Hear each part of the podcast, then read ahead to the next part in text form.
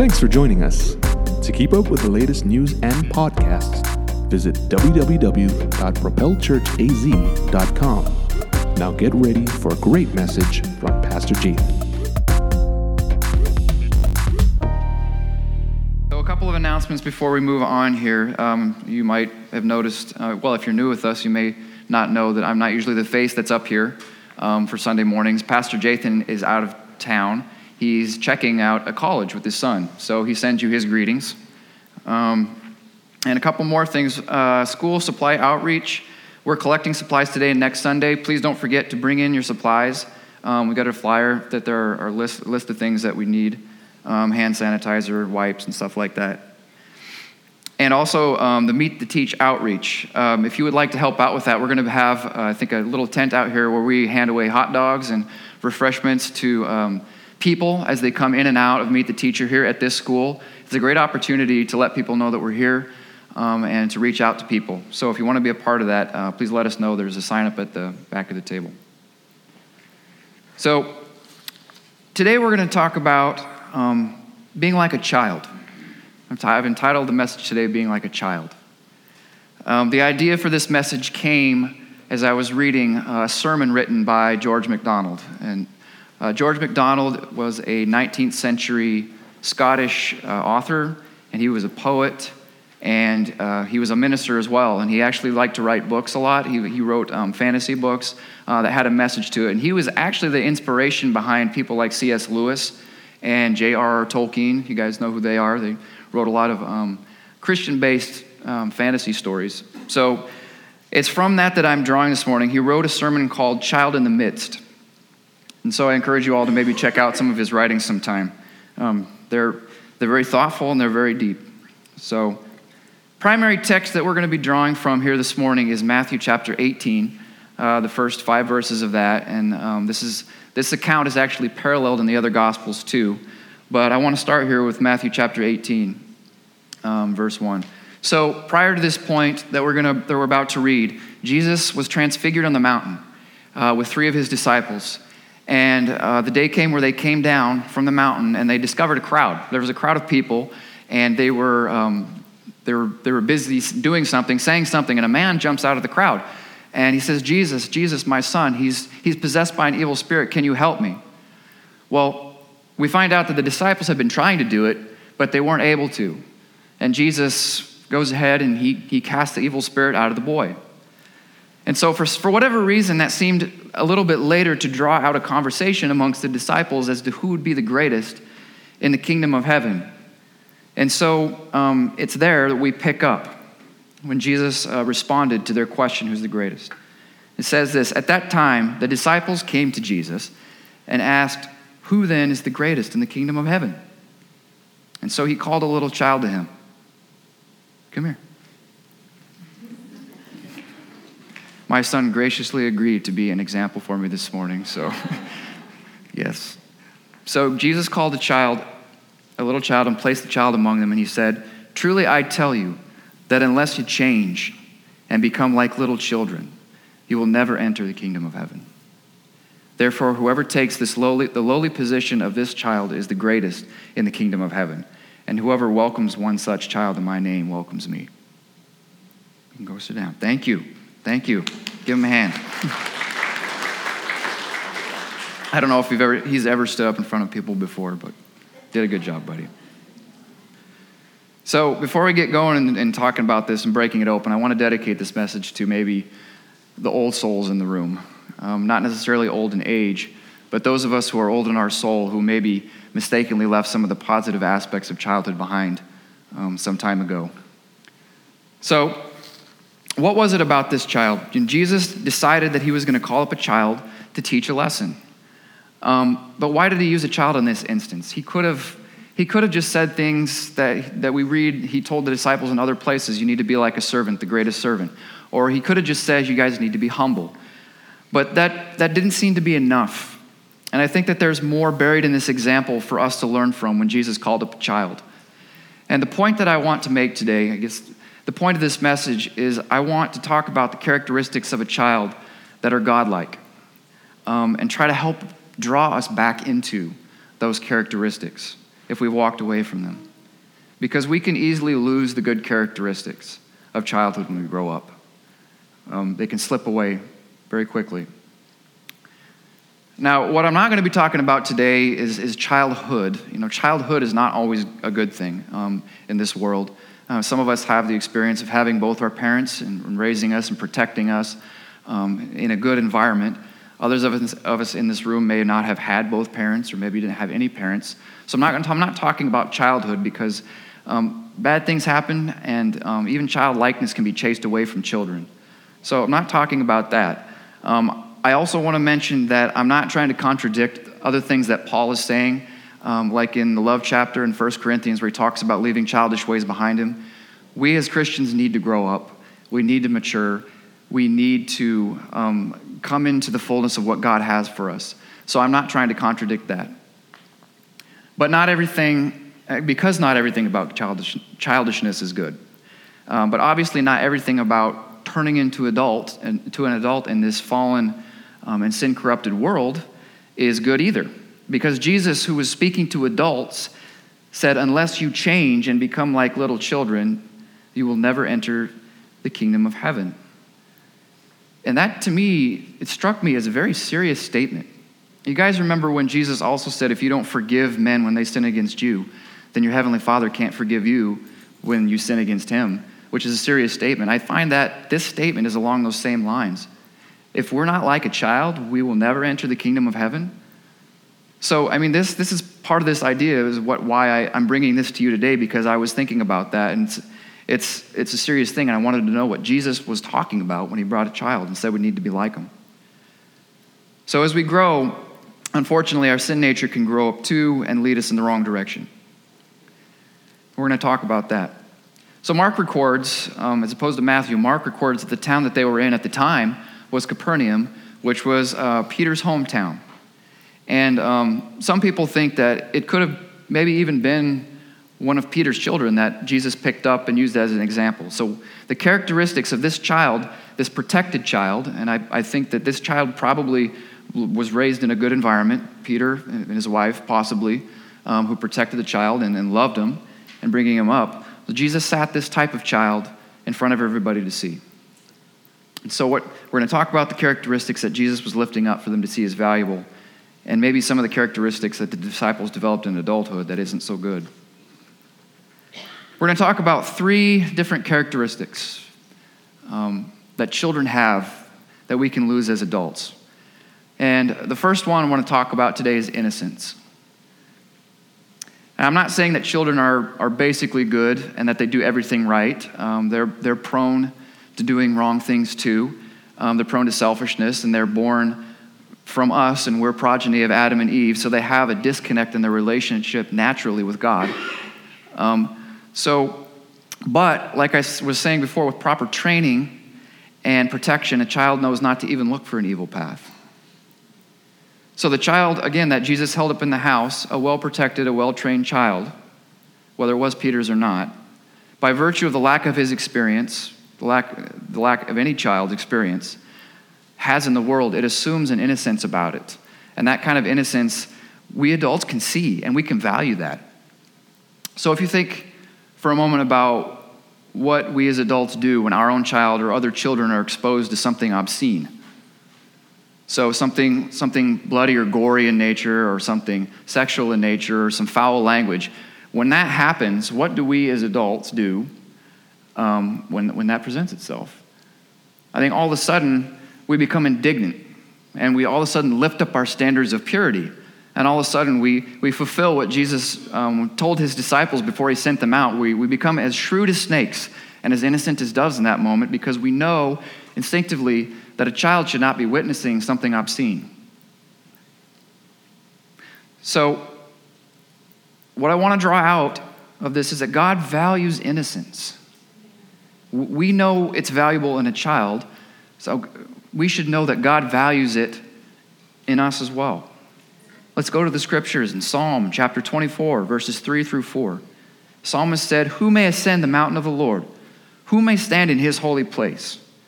The one who has clean hands and a pure heart, an innocent heart, who does not trust in an idol or swear by a false God. One of the Beatitudes that Jesus gave us on the mountain Blessed are the pure in heart, for they will see God. And James, in his letter to the church, says that religion that God our Father accepts as pure and faultless is this to look after the orphans and widows in their distress. And oftentimes we'll look at this verse and we focus on that part of it look after the orphans and widows in their distress, which we need to do. We need to love and be kind. But there's an and there. To look after orphans and widows in their distress and to keep oneself from being polluted by the world, to keep yourself from, from losing your innocence. So, what do we as adults do when something obscene presents itself and a child isn't around? Do we um, turn away from it? Or do we turn toward it with a little curiosity? Do we reject it? Or do we tolerate it? Now, I'm not saying we need to cower in fear of things, and I'm not saying that there aren't situations that we need to be able to handle that children can't. Um, but I'm just asking the question you know, what do we do when something obviously obscene um, is coming into these eyes and ears? I'm just asking the question. Because if God values innocence in children, He values it in us. He values it in us. One more scripture, If later on in James, in his letter, he writes this in chapter 4, verse 4. He says, You adulterous people, don't you know that friendship with the world means enmity against God? Therefore, anyone who chooses to be a friend of the world becomes an enemy of God. When you lose your innocence, you become an enemy of God. You know, again, James is not saying here that we can't be a friend with somebody who doesn't know Jesus. He's not, not saying that at all. He's saying that we become an enemy of God when we befriend the ways of people who neither know God nor seek Him. So, we need to maintain that innocence. It's childlike. You know, think about it. The next time you look at a child, the next time you, you feel your own reaction when something, some, some bad word is stated and the child's present, think about that and how God values that. So, innocence is the first characteristic. Next one I want to talk about is humility.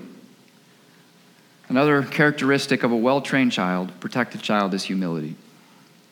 Now, humility doesn't seem to be a natural thing which come as no surprise to any of us, but I think it can be learned in various ways. And I think children learn it quickly for, for a few reasons. Um, humility can come to a person when it's perceived that those around him or her are superior in some ways. So, a couple months ago, I had the opportunity to run for the first time an organized 5K uh, with my son Isaiah, my older son Isaiah. And for those of you who don't know, I'm a runner. I love to run. Um, even to a fault, because I like to run even when it's hot outside, and people chastise me for that, understandably so. But I just, I love it. I love to run. Um, but I had never done an organized 5K before. And this was Isaiah's first organized one as well. And um, so, so we signed up for it. We, um, we got there, there was a whole bunch of people there of all shapes and sizes tall people, short people, uh, skinny people, not so skinny people. Um, and so God bless them for being out there, you know, we're doing something. Um, but we get going, we get to the starting line, and this course, it, uh, it was kind of a circuit, but you just ran one direction to the halfway point, and then you come back uh, and finish at the same place that you start. So they, they told everybody in the beginning that the faster guys need to be out in front so, you know, they can do their thing and, and get their good time, and the rest you can be in back. So I committed to stay with Isaiah for this 5K run um, partially because I had no idea what competition to expect, and you know, I wanted an excuse to just kind of hang back. but um, so the fast guys take off, and you know, the rest of us start to take off, and so Isaiah and I are going, and we get maybe two thirds or three quarters of the way to the halfway point, and sure enough, we see someone coming back. This young guy, he's 20 years old. He's moving. He's going fast, and he passes us. I'm like, man, I wonder what time that guy's gonna get. So Isaiah and I, um, we reach the halfway point. We come on back, and he did really well, by the way. He got like under 25 minutes, so I'm very proud of him for that. I have to dote on him a little bit. Um, but so they're at the end, they're handing out the awards. They're doing first place, second place, and third place for everybody. And uh, this guy, um, this young guy, this 20 year old guy, um, claims the first prize victory for his age group. And um, I find out that he ran that 5K in under 16 minutes. Uh, I don't know if any of you know, you know, how fast time or how good a good time is when you run a 5K, but 15, 16 minutes is really good. That guy was moving. I mean, that uh, it was incredible. I had my own personal goal to run one in under 20, which I think is, is an attainable goal, but this guy just blows out of the water, shaves five minutes, four or five minutes off of that. So, what came out of that in my own heart and mind? It's humbling. You see somebody superior to you in some way, and what do you do? You get, you get humbled by that. And so, if you think about a child, they're almost constantly being humbled by things like that, by the big, impressive things that we as adults can do. You know, we can change oil in cars. We can, we can go buy a bunch of groceries when it's busy at the grocery store all by ourselves. We can lift up a five gallon bucket. We can text 50 words per minute. They're impressed by that. but, but they're always seeing us do these things. And so when a child sees its own weakness in contrast to an adult's strength, um, it develops a respect for it, and out of that comes humility. Now, I want to camp for a little bit on this notion of humility and talk about some, some features that come out of humility. Um, and the first feature I want to draw out of this is that when you're humble, you're teachable. Um, humility gives a child the hallmark ability to be teachable. Uh, we all value that in a child. They don't, they don't come with assumptions, they don't come with this air about them like they know everything. They just come because they want to learn from you. They're not, they're generally speaking, they're not afraid to learn from you. They just, they know they don't know, and that's just the way it is. So they're teachable. And I think that's something that we adults should be as well. In Proverbs chapter 16, verse 20, Solomon writes, Whoever gives heed to instruction prospers, and blessed is the one who trusts in the Lord. So it's good to heed instruction. The next feature I want to talk about is trusting. Is trusting. When you're humble, you're generally trusting of those above you. So, a young child, especially with, um, for their parents and grown ups, they tend to give us the benefit of the doubt whenever we're telling them about something. So, the things that come out of the mouth, they just kind of believe. They soak in. They trust that what we're saying is, in fact, the truth. Unfortunately, that's even true when we're being sarcastic, and they don't pick up on that. They're not wise to this cultural sarcasm that we love so much and, and make a lot of fun out of, but um, they trust us. You got to be careful what you tell a child because they're trusting. What about us? Well, we should trust our Father too. We should. He, he is 100% trustworthy all the time. He doesn't speak lies. He's not, he's not sarcastic. I don't remember a single time in the scripture where God was sarcastic. God delivers truth straight to us.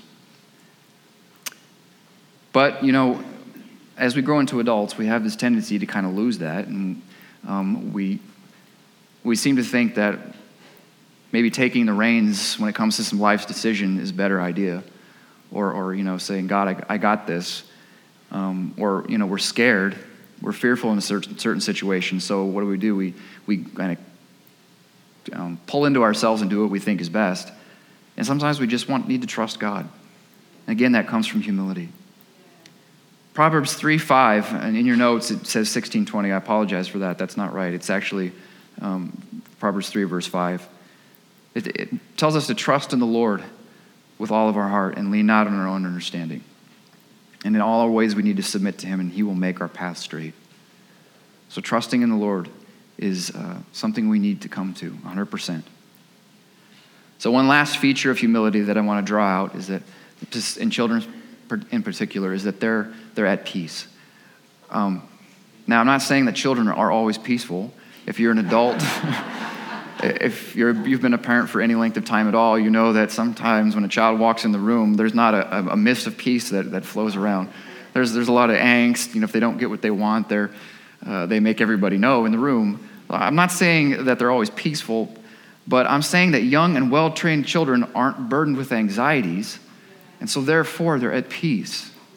They know mom and dad, they trust mom and dad, so they're at peace. They don't fear the world like we do, they don't fear the glances of other people they don't know.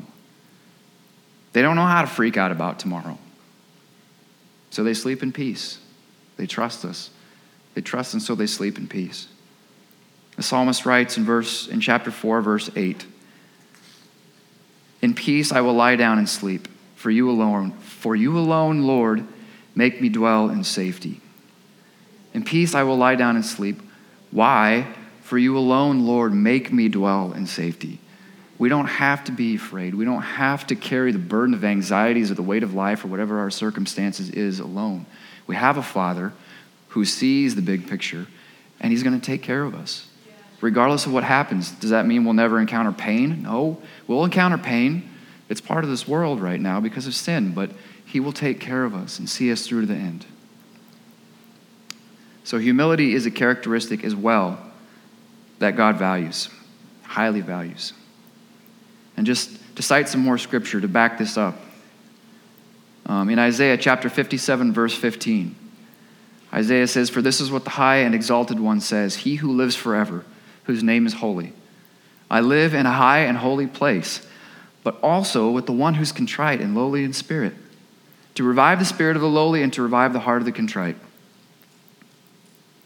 Paul writes in Romans chapter 12, verse 3 For by the grace given to me, I say to every one of you, do not think of yourself more highly than you ought, but rather think of yourself with sober judgment, in accordance with the faith God has distributed to each of you. Proverbs 16, verse 19 says, Better to be lowly in spirit, along with the oppressed, than to share plunder with the proud. You know, I'm, um, I'm 36 years old now, and, you know, as we all go through life, we, we encounter these, um, these things that God will draw out and try to get rid of in our hearts, things that don't align with His will, that shouldn't be there. Um, and since I've been in my 30s, um, pride, pride has been what God is trying to work on me in my heart. And I don't know if pride is maybe the last bastion of what God tries to clean out of us when we choose to follow Him. Um, and maybe pride is the root of everything else um, that we have problems with. But um, humility is hard. And I just want to acknowledge that it's not an easy thing. We have this natural tend- tendency not to be humble, but to be selfish and greedy. So, humility is something that God values in a child, and He values it in us. So, the last characteristic of a child that I want to talk about this morning, spend a little bit more time on, um, is that a child has a desire to please. And I'm so grateful, you know, for all the songs we sang in worship talking about how our Father delights in us and how we delight in Him. But I think a child has a desire to please, especially their, their parents. And I'd like to begin this talk on, on this desire, this characteristic of a child, with a quote from C.S. Lewis. Uh, C.S. Lewis, um, where we're going to read from, he was considering the parable of the talents that Jesus was telling everybody, you know, for those who use their talents well. Um, Jesus said, that the master told them, Well done, good and faithful servant. So, so C.S. Lewis was pondering about this, this parable, and he says this. I always have to check myself because when I, when I read from C.S. Lewis, I have, to, I have to speak in an English accent. I won't do that this morning, but just know that I did think about it. I'm, not, I'm not doing it. He said, Suddenly, I suddenly remembered, in thinking about this, about this parable, that no one can enter heaven except as a child. And nothing is so obvious in a child, not in a conceited child, but in a good child, as its great and undisguised pleasure in being praised. Why do they like that? They like pleasing us. And again, for us parents here, um, you don't have to be a parent for long before you can see something change in your child's face when they recognize that you're pleased with them. Something changes. And there's, there's a unique face, even, that, that when it comes over them, when you're pleased with them, it's like all, all the other anxieties or whatever else they're worried about in the world just kind of melts away. And there's, there's a joy that just shines in their face, and you can recognize that when you're pleased with them. So, um, recently, a few months ago, I had the opportunity to take my kids to work with me. Uh, again, for those of you who don't know, I work for an aerospace defense company. So they open up the doors, and um, the family came, and so the, the kids come, and they had a lot of cool exhibits there. A lot of cool. They had two big rocket engines they were showing to everybody. They had a, an aerodynamics display with Superman in the wind tunnel. Kids thought that was cool. And they, they had a model rocket launch where the kids could sit at the console and you know click the buttons like we do uh, with a real launch for rockets. And um, they had a great time with that. But what I, so after we did all that, we went up to my office. And, um, and they will tell you that the favorite, their favorite part of coming to my workplace wasn't all that cool stuff that we had um, in the base, in the work areas with, with uh, the rocket engines, but they will tell you that their most favorite part was when they came into my office. And the reason for that is because all throughout the years they have made me stuff. They've colored pictures, they've, they've made art crafts, they've, um, they've made little dioramas. And I keep some of that stuff in my office. And so when they come into my office, again, in, in, in that face of pure joy just kind of comes over them when they see that what they did was valuable to me, that I was pleased with them to the extent that I would show it to other people. They loved it. They loved it. They were full of joy. They were full of that. And I think being praised, well, I don't want to get ahead of myself. I want to make the statement that the simple truth that the Father's delighted, that their Father's delighted with them, brings them unparalleled and unstained joy um, to the children. And so being praised, I think, is a desire that we keep. The desire to be praised is a desire that we keep into adulthood. We want to please people. We want to, some of us more than others, um, but we want to please people. We want those who we look up to to respect us and to take pleasure in what we do. I think that this is even a God given desire uh, that's only completely and properly fulfilled um, when God Himself takes pleasure in us. So, David was a man after God's own heart, right? All throughout the Psalms, we read things like this in Psalm 27, um, verse 7 through 10. Uh, Hear my voice when I call, Lord. Be merciful to me and answer me. My heart says of you, Seek his face. Your face, Lord, I will seek. Do not hide your face from me. Do not turn your servant away in anger. You have been my helper. Do not reject me or forsake me, God my Savior. Though my father and mother forsake me, the Lord will receive me. David wanted to please God. So, a man after God's own heart wanted to please God. Or we can consider the words of Paul when he was writing to the Philippian church in chapter 3 and verse 8. Paul said that, What is more, I consider everything a loss because of the surpassing greatness, the surpassing worth, worth to me, of knowing Christ Jesus my Lord, for whose sake I've lost all things. I consider them garbage that I may gain Christ. Paul wanted to please God. It was a desire of his to do that. And in fact, I want to just take a little side note here. I think that the desire to please God is the essence of what the fear of the Lord is really about. You know, when you read about the fear of the Lord in the Proverbs, how it's an important thing, how it's the beginning of wisdom, and even how in the Old Testament we're told to fear God. I think that desiring to please God is the essence of this. Um, one of the best definitions I've ever seen of the fear of the Lord comes from George MacDonald uh, when he was writing in a, in a different sermon, sermon called Consuming Fire. He said this The fear of God will cause a man to flee, not from God, but from himself, not from him, but to him, the Father of himself, in terror lest he should do wrong, do him wrong, or his neighbor wrong. So, Take it. so it's about pleasing God. We're, we're afraid when we fear God, we don't fear being near Him, we fear being away from Him. We fear that we're going to offend Him or displease Him in some way. That is a proper fear of the Lord. So, not only is it right for us to want God to delight in us, but I think God Himself uh, also wants um, he himself wants to delight in us. He, he wants that. Um, I was reading uh, from the prophet Zephaniah uh, this last week, and um, something that God spoke um, about Jerusalem just hits this point perfectly. So, God, God here is speaking through Zephaniah about the day, day with the capital D, the day of Jerusalem, when he comes back and restores Jerusalem, which hasn't happened yet. And he says this to Israel he says, The Lord your God is with you, the mighty warrior who saves. He will take great delight in you. In his love, he will no longer rebuke you, but will rejoice over you with singing. He'll rejoice over you with singing. You know, I, when I have thought about God in the past, I usually don't think of him singing, but you know, I wondered about, I wondered why I don't picture that because if he made us with the ability to make music and sing, am I to think that he himself can't make music? God will sing over us. He'll sing over us. And, you know, as I was thinking about it, I'm just wondering maybe during creation when he was speaking, maybe it was a song. I don't know. We we're not told, but God sings. God himself takes pleasure in praise. So it's interesting. Brent already um, talked about this when he was going through the offering short um, about the situation in Genesis chapter 4 with Cain and Abel. But I want to draw something out uh, of this verse that, he, that is a little bit different.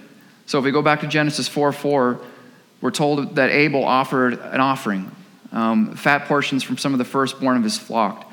And it says that the Lord looked with favor on Abel and his offering. Again, the Lord delighted in that and what Abel gave to him. He delighted in that. And going back to the law in the Old Testament, uh, Moses writes in Deuteronomy chapter 10, verse 12, and this is God speaking, and now, Israel, what does the Lord your God ask of you? But to fear the Lord your God, there's the fear of the Lord, to walk in obedience to him, to love him, to serve the Lord your God with all your heart and all your soul.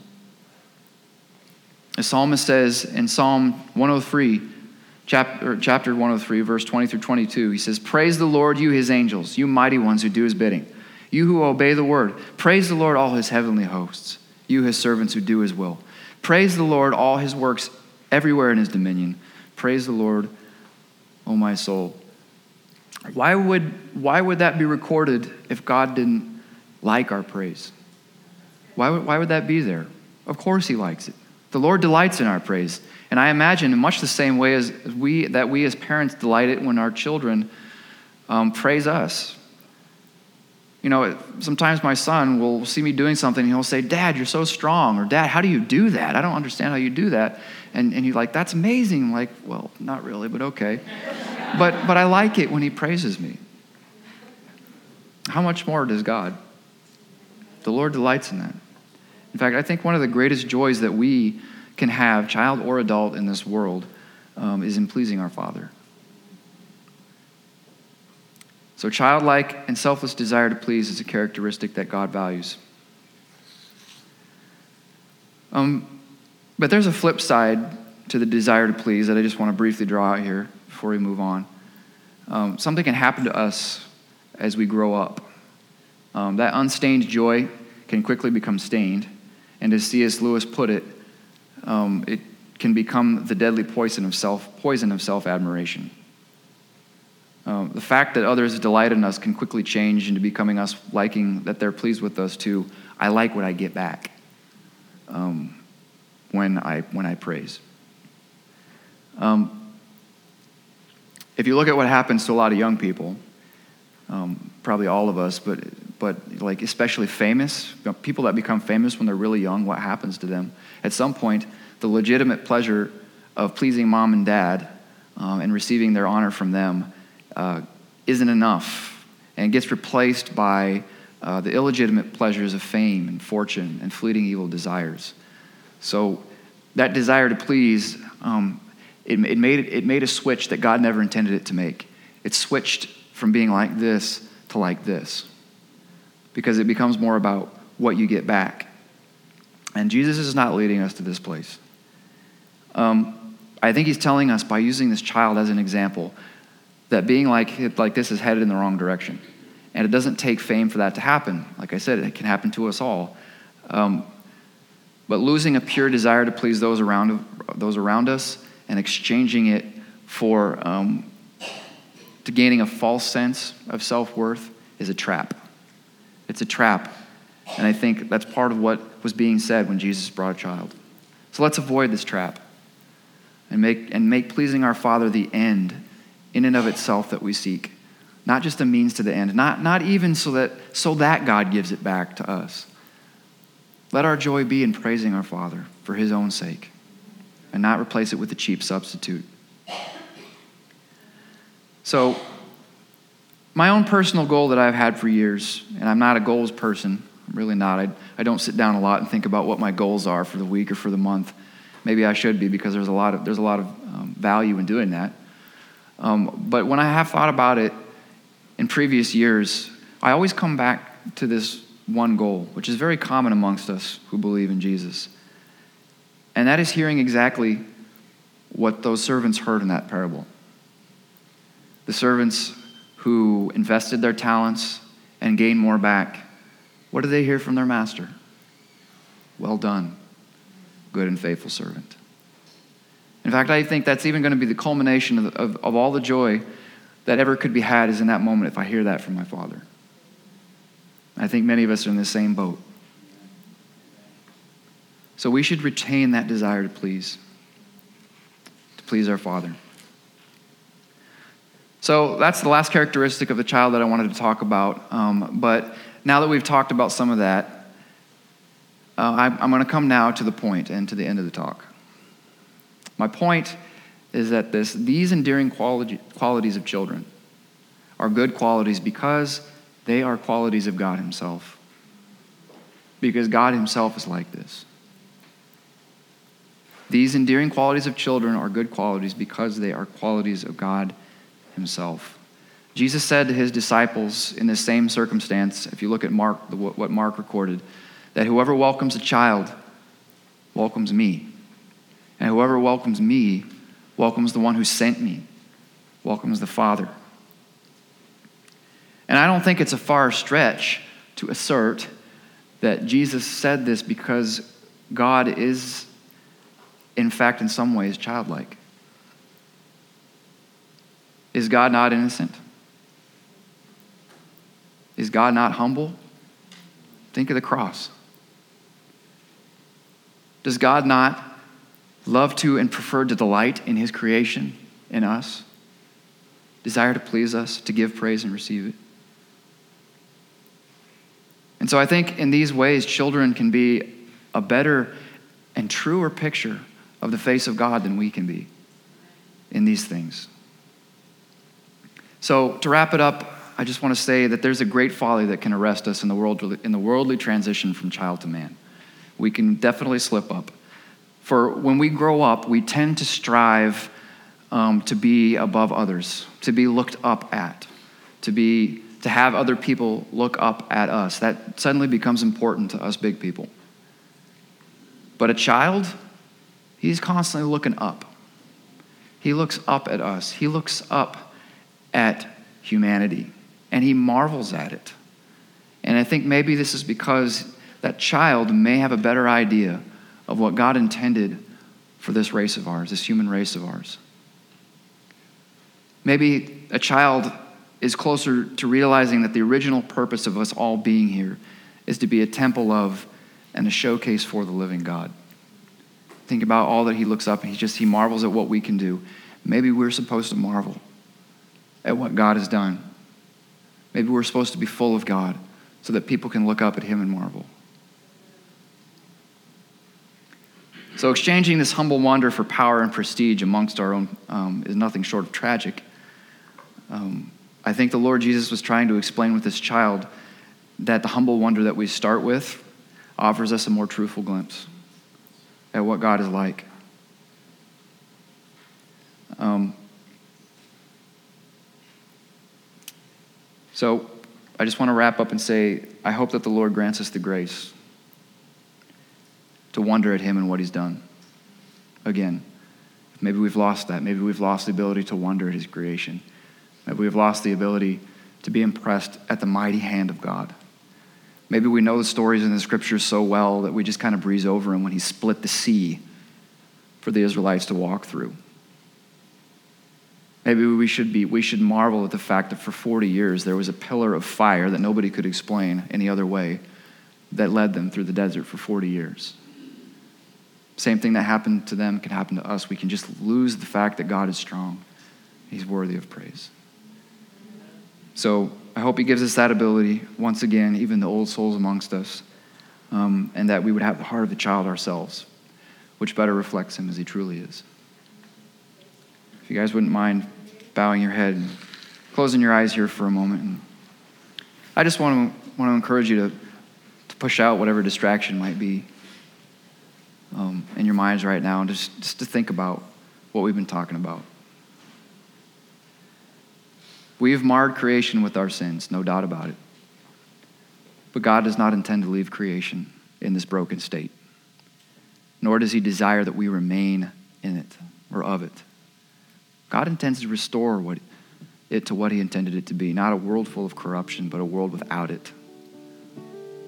You know, right before Jesus brought this child in front of the disciples to teach him, he told them, he told the disciples that he would have to suffer at the hands of men, which he did. He was pinned to a cross. The act of restoring creation began when God Himself entered this world to save out of the old creation what mattered most to Him you, us, mankind. So I don't, I don't know what, what's happening inside of your heart right now, but I just want to offer an opportunity for anybody who maybe doesn't know what it is to know Jesus. You don't understand eh, maybe what, what, he, what God had done for you until right now. And I just want to offer you an opportunity that if, if you finally get it, if God is calling you, He's saying, Come home, child. I died for you. If there's anybody in the room that, that's hearing that call, we just lift up your hand briefly. I just want to pray for you. I want to pray with you, if that's anybody in this room.